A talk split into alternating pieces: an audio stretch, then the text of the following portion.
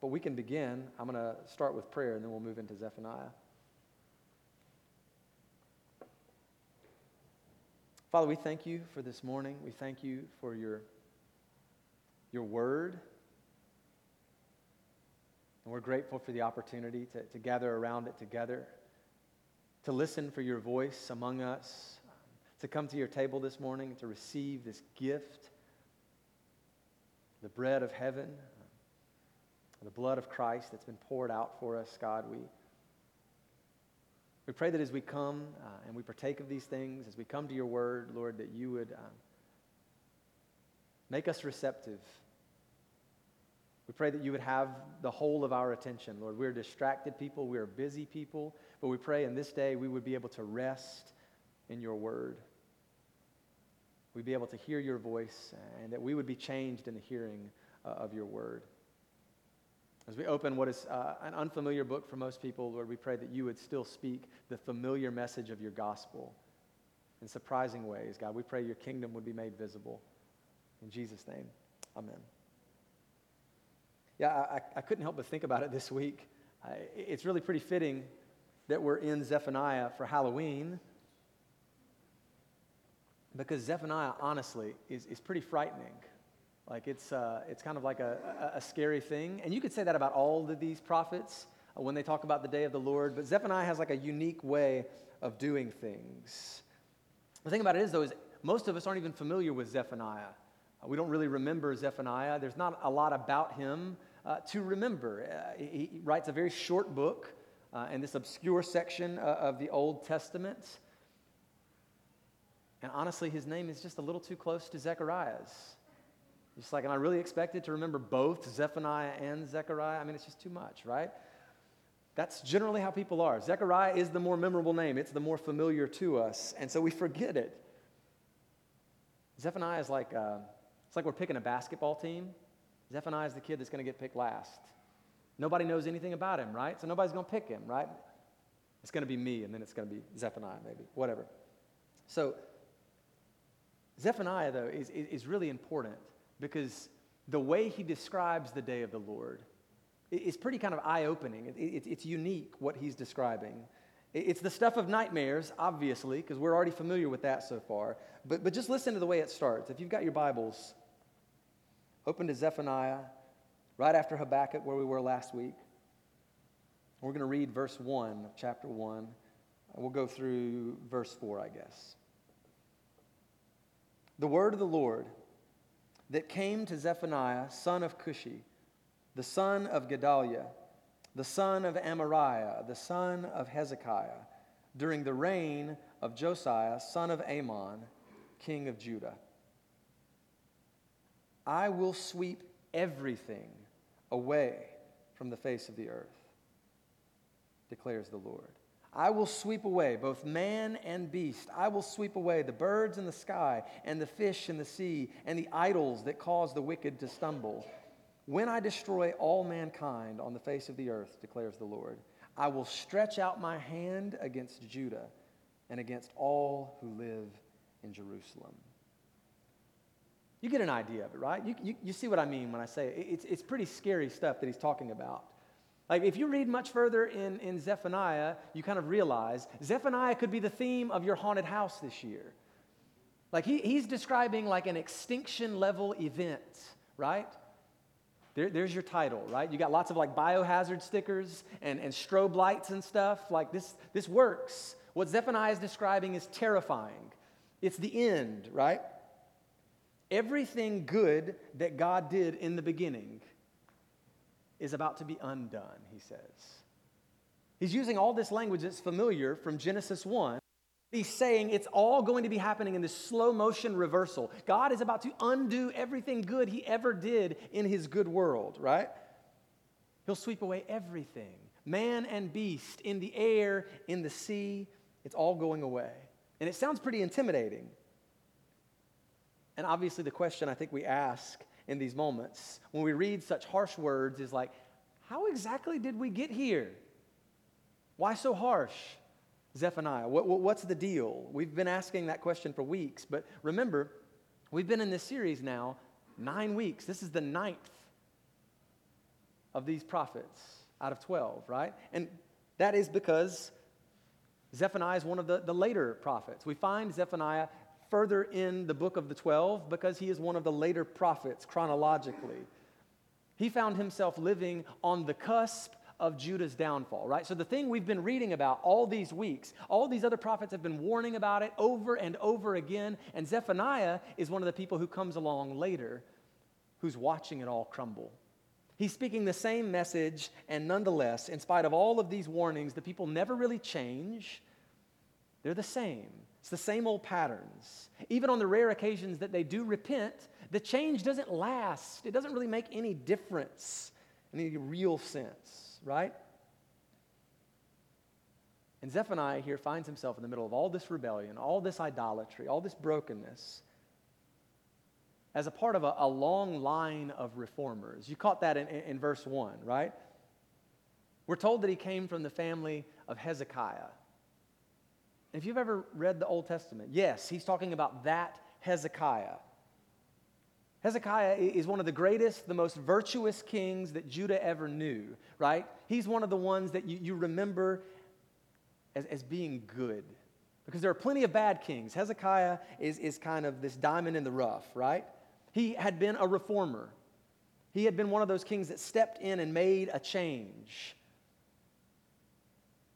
And idolatry kind of came to an end under his reign. But after his death, his son Manasseh abandoned all of that reform and led the people right back into idolatry. It's this terrible story.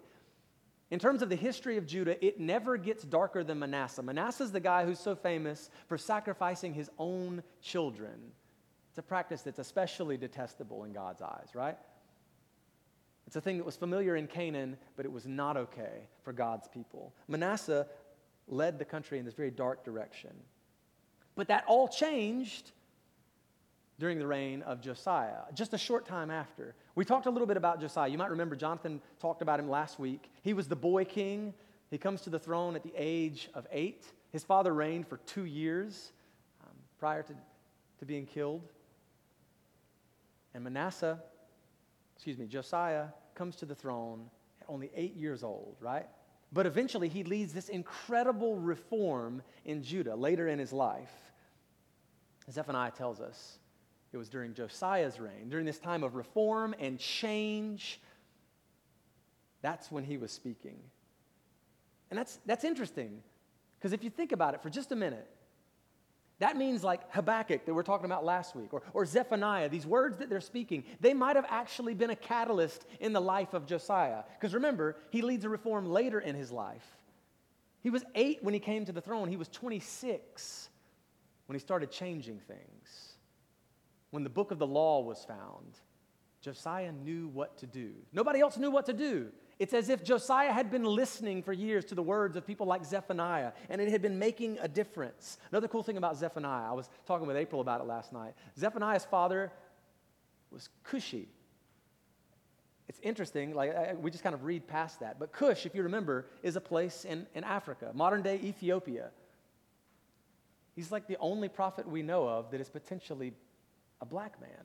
It's really pretty cool. Like he's an African prophet. He comes from this African family. We don't know for sure what exactly that means. That word can mean other things, but other times in scripture when you see that word Cushi, it's describing a Cushite, someone from Cush. Like, so this is an amazing thing. Here is this African prophet speaking into the life of the people of God. He has become an Israelite and he is speaking into the life of the people of God and bringing about change. It's amazing. Zephaniah had been proclaiming judgment for a long time. And though it made a difference in Josiah's life, it had mostly fallen on deaf ears in Judah. Even when Josiah would institute change, the sense that we get is that it, it didn't really take root throughout the whole nation. It was a thing that was happening at the top, but not so much all the way down to the bottom. And so it's, it's no wonder the words he was speaking were so harsh. But Zephaniah isn't just a one dimensional prophet. That's the thing. None of these, these 12 minor prophets are. They have more to say than, than just judgment. The book begins with judgment, but if you read all of Zephaniah, you realize it ends in joy. It begins with judgment and it ends in joy. There's this movement toward joy. And the source of this joy that Zephaniah is pointing us toward is God's nearness to his people. There's this hope of God's nearness to his people once more. Though they have grown distant from him, God is, is going to draw near to them. But Zephaniah's message is this there is no way to get to that joy other than through judgment. It is only through this painful experience that God is going to be able to bring them to the joy He had always intended for them because they have created this tremendous problem, this disaster. God intends to bring them to joy, but it is through judgment. And Zephaniah is, is kind of highlighting all of that. So he begins with judgment. One of the things you may have noticed, though, in this whole book of the 12 is that judgment doesn't, doesn't just mean God's about to judge the world or the nations for all the terrible things they've done. God's people are not excluded. And in fact, judgment begins most often with God's people. So that's how Zephaniah starts it God judging Judah, his own people. In chapter 2, he moves toward the nations. He starts talking about the ways in which God is going to judge the world, all these other nations that are just as guilty and more guilty in so many other ways, right? And then when you get to the end, he comes right back to Jerusalem, his crown, his glory, Zion. He speaks these words of judgment over them. And chapter 3 is where we're going to spend most of our time today. It's kind of like a, a microcosm of the whole book. The whole book is doing this thing, this movement from judgment to joy, and chapter 3 does that. It begins with the judgment of Jerusalem and moves us toward that joy. So let's read that. Uh, if you've got your Bibles, you can look at uh, chapter 3, verse 1. This is Zephaniah speaking to Jerusalem. Woe to the city of oppressors, rebellious and defiled. She obeys no one she accepts no correction. She does not trust in the Lord. She does not draw near to her God. Her officials within her are roaring lions. Her rulers are evening wolves who leave nothing for the morning. Her prophets are unprincipled. They are treacherous people. Her priests profane the sanctuary and do violence to the law. The Lord within her is righteous. He does no wrong. Morning by morning, he dispenses his justice, and every new day, he does not fail. Yet the unrighteous know no shame. So, again, how did we get here? We've already talked about it so much in the last eight weeks. We've seen it in our, our series so far. One of the big problems in, in Judah is that it's, it's the leaders these officials, judges, magistrates, people in positions of power, kings like Manasseh, for example, who lead the people in this direction. But it's not just people in positions of power in terms of government, it's spiritual authority figures, prophets who speak lies, priests who profane the law and the sanctuary, he says. Even they are rebellious, even they oppress people in Judah. It's this very dark realization, and we've seen it. Judah has been led to this place. They didn't land here by mistake, they've been led here. But something that, that's interesting about Zephaniah, he kind of wants to highlight that at the heart of all of this, the real problem is that they are a people who cannot be corrected. They cannot be told they are wrong. They don't know how to accept wisdom. They don't know how to expect or accept any sort of prophetic word that might be spoken to them. They can't. They cannot be corrected. He says, Jerusalem, she obeys no one. She cannot obey anyone. Seemingly, Judah is always right. God's people are always right. They can never be told they are wrong. And as a result, every time someone tries to warn them of anything, they ignore it. And they grow more and more distant from the Lord. That's the sense that you get. They're growing more and more distant from Yahweh. And eventually they have no desire at all to seek Him. They don't seek Him, they don't desire to be near to Him. They are a people who are far from Yahweh, and yet they're supposed to be His people. There's a problem, right? And Zephaniah is, highlighting it. And I think that's helpful because as we read through the minor prophets, I think there's this thing that happens for most of us. It, it's hard for us to even begin to relate. This feels very foreign from us, especially when we start talking about literal idolatry. Someone bowing down to a, an object made of, of stone or, or wood or, or metal, right? Something constructed by their own hands, a representation of a God that they're worshiping. And that's foreign for us. When we talk about idolatry in our culture, in the church, yes, we are guilty of idolatry in so many different ways. We fabricate our own idols. We worship things all the time in the subtlest of ways. But that is, that is categorically a bit different than the idolatry of, of Judah or the nations around them. We're not familiar with that. And so, in some sense, we kind of insulate ourselves from what the prophets say all the time. It feels like it was written for them, and we're just kind of reading and learning from it. It's not really written for us.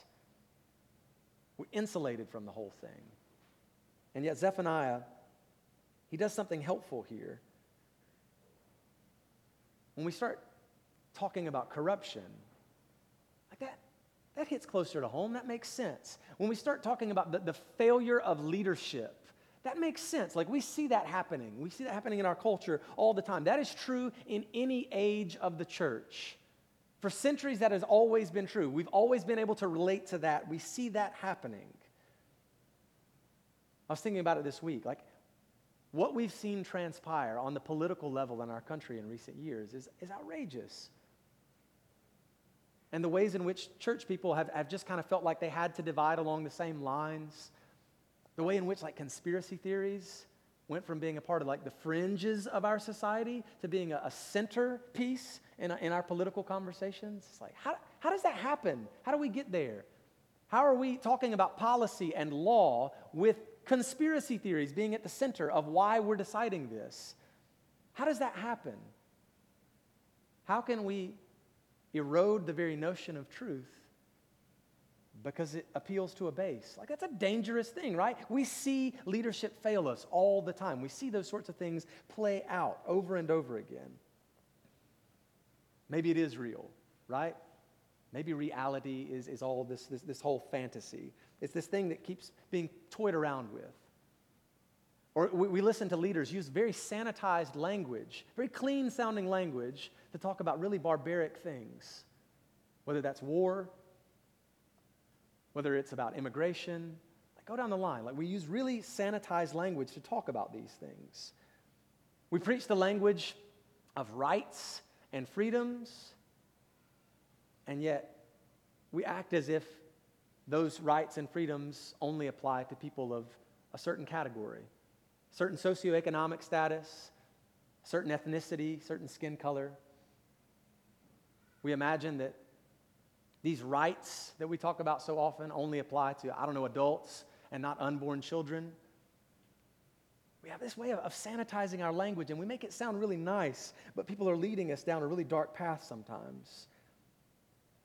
We're familiar with that. Like that hits close to home. We know it. And that's what Zephaniah is getting at here. Their leadership has failed them over and over again. The same thing is true when like we hear about Judah not being able to be corrected. They're incorrigible. They cannot be spoken to in any sort of real way. They won't respond. They don't obey. They don't trust the Lord. That sounds familiar to our cultural moment. Like we're living through something like that, where people don't know how to be corrected. No one can tell you you're wrong. That's what we're living through. It's an interesting thing. Like, we're very sensitive to that stuff. Like, I, our postmodern philosophical moorings, which have shaped us and defined us in ways we don't even fully realize, they've led us into this, this individualized notion of truth and a very experiential notion of truth. What I mean is, we tend to doubt anything that we ourselves have not experienced. You can tell me it's true, you have observed it, you have verified it, but if I've not experienced it, I'm not sure I can trust it. This is the, the situation we find ourselves in. All the more so if those who are like me, who I thereby trust, have not experienced it either, it calls it into question all the more. If neither I nor those who are like me have experienced this thing, or can verify that thing, it must not be true, and I have to doubt it. That's problematic, right? Because at some point, that means when I'm wrong, blatantly, obviously wrong, I can't be corrected, and I need to be. I need to be able to, to hear the truth and be changed by it. But at some point, this individualized, experiential worldview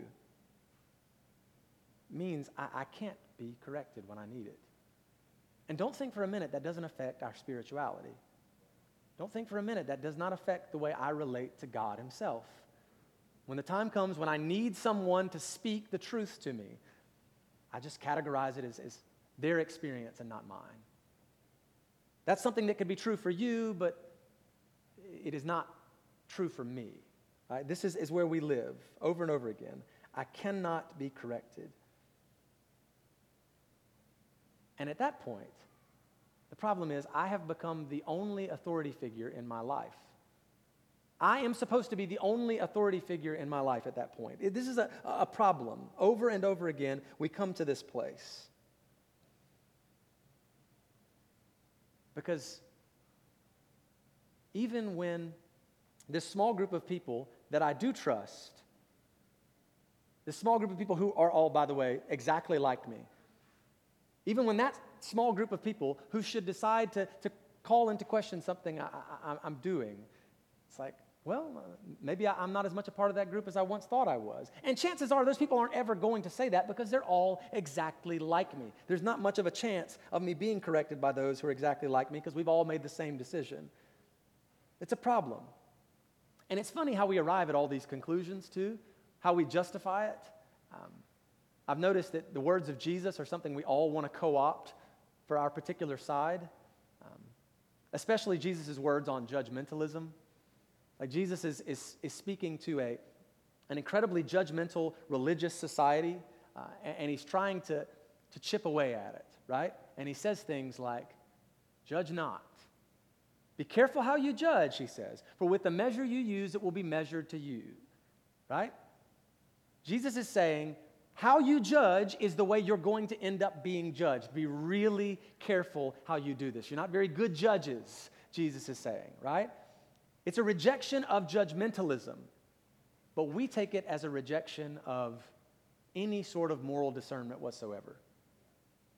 You cannot name what is good or right or true. No, no. You're supposed to decide that on your own and then keep it to yourself. Don't say that out loud. You can't. That would be judgmental. That's not what Jesus says, but that's what we do. We, we twist it and we kind of co opt it, and, and we eventually, along with our society, take it as, as a, a rejection of all of these things completely. A, a society that, that confirms this. I am the only authority figure in my life. You cannot tell me otherwise. You cannot correct me. And it's all in the, in the name of tolerance, whatever kind of language. It's all in the name of kindness, but it's like, it's like an impotent form of kindness. How is it kind for me to know the truth and not tell you? How is it kind for me to have decided that, that I think the way I've been living is completely wrong and not tell you what I've been doing is completely wrong and what you're doing is completely wrong and out of touch? And the repercussions of this mindset were felt far and wide in Judah. Like it affected them at a deep level. No one could tell them they were wrong. Why is it, why is it wrong for me to treat Yahweh as just one of a, a large number of gods and worship them all? Why would that be wrong? I'm still worshiping Yahweh. They cannot be corrected. They don't see anything wrong with what they're doing, and they get further and further from Him. They no longer draw near to Him, Zephaniah says. They have no desire whatsoever to seek Him, to know Him. But then let's read a little bit further. This is uh, chapter 3, verse 8. It's this heavy word from the Lord. Therefore, wait for me, declares the Lord, for the day I will stand up to testify. I have decided to assemble the nations, to gather the kingdoms, and to pour out my wrath on them, all my fierce anger. The whole world will be consumed by the fire of my jealous anger. But then there's this turn. Verse 9 Then I will purify the lips of the peoples, that all of them may call on the name of the Lord and serve him shoulder to shoulder. From beyond the rivers of Cush, my worshippers, my scattered people will bring me offerings. On that day, you, Jerusalem, will not be put to shame for all the wrongs you have done to me.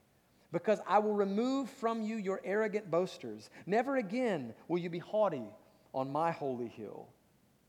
But I will leave within you the meek and humble. The remnant of Israel will trust in the name of the Lord. They will do no wrong. They will tell no lies. A deceitful tongue will not be found in their mouths. They will eat and lie down, and no one will make them afraid. Sing, daughter Zion. Shout aloud, Israel. Be glad and rejoice with all your heart, daughter Jerusalem. The Lord has taken away your punishment, He has turned back your enemy. The Lord, the King of Israel, is with you. Never again will you fear any harm. On that day, they will say to Jerusalem, Do not fear Zion. Do not let your hands hang limp. The Lord your God is with you, the mighty warrior who saves. He will take great delight in you. In his love, he will no longer rebuke you, but will rejoice over you with singing. See, I wasn't, I wasn't kidding, right? Zephaniah is, is not all doom and gloom. It's not all just judgment, this meaningless suffering. Zephaniah tells us destruction is coming. And yet, moments later, he'll remind us that this destruction is more than just punishment. It's more than just God's anger being poured out. It is that, and yet there is purpose behind it. God is refining his people. It's the only way, right? If they cannot be corrected, there's this nuclear sort of option. Things have to get really ugly. They have to get worse before they can get better, we might say. God is going to refine his people, and he, he says that he, he's going to preserve a remnant.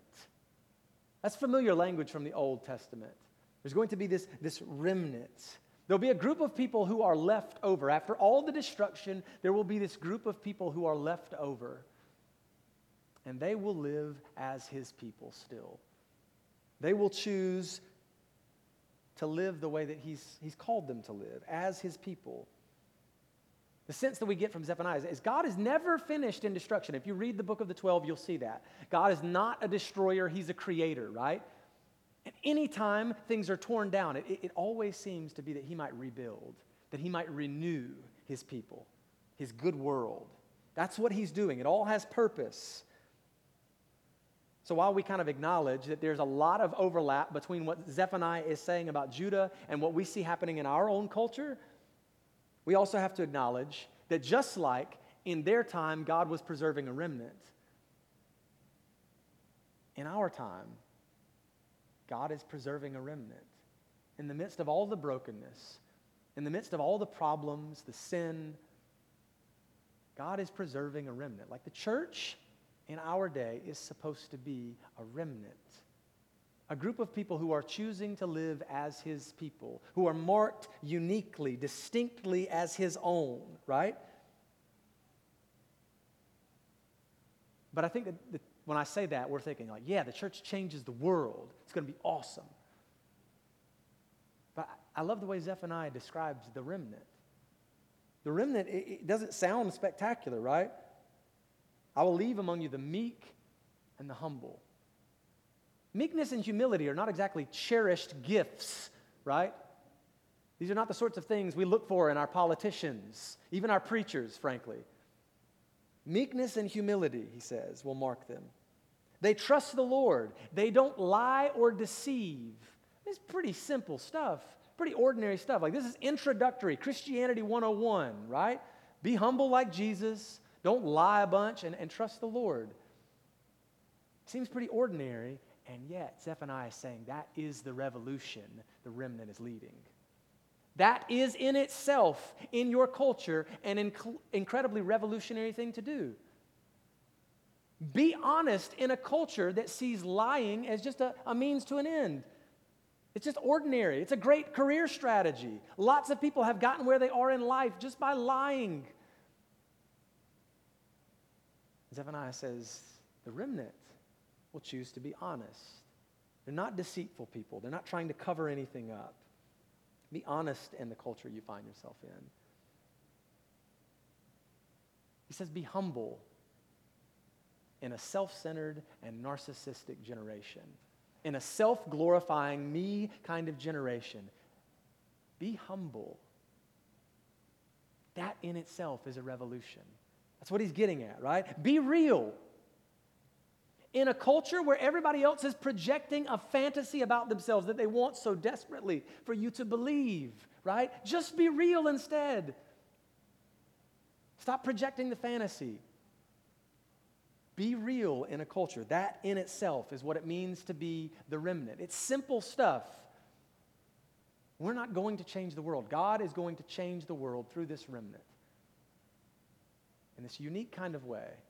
It is through our weakness, right? We see this in the New Testament, we get it, and, and Zephaniah is, is drawing attention to it.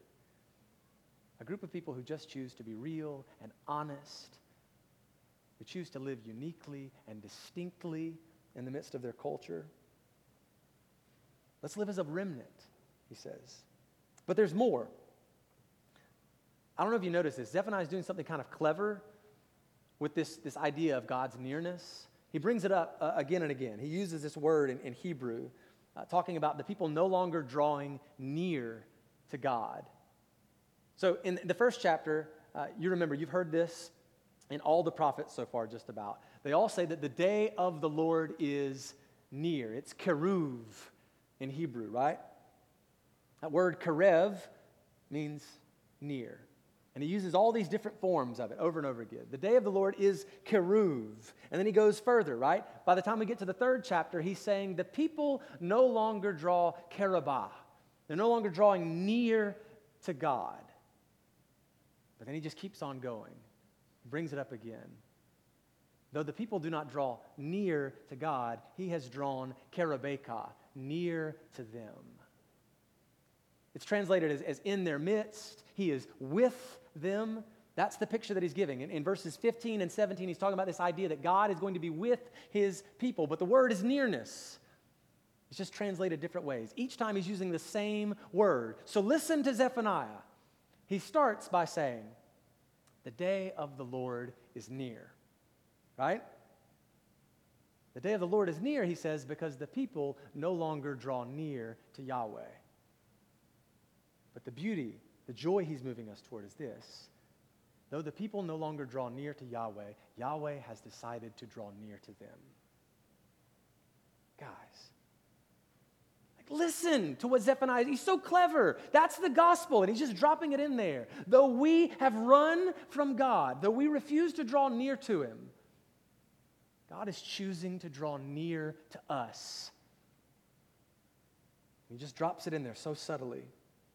And that's why Zephaniah can say, even in the midst of a conversation about imminent judgment, about something really painful, he's also saying, Sing, be glad, rejoice. Something beautiful is coming. Though they continue to move further from God, God is drawing near to them.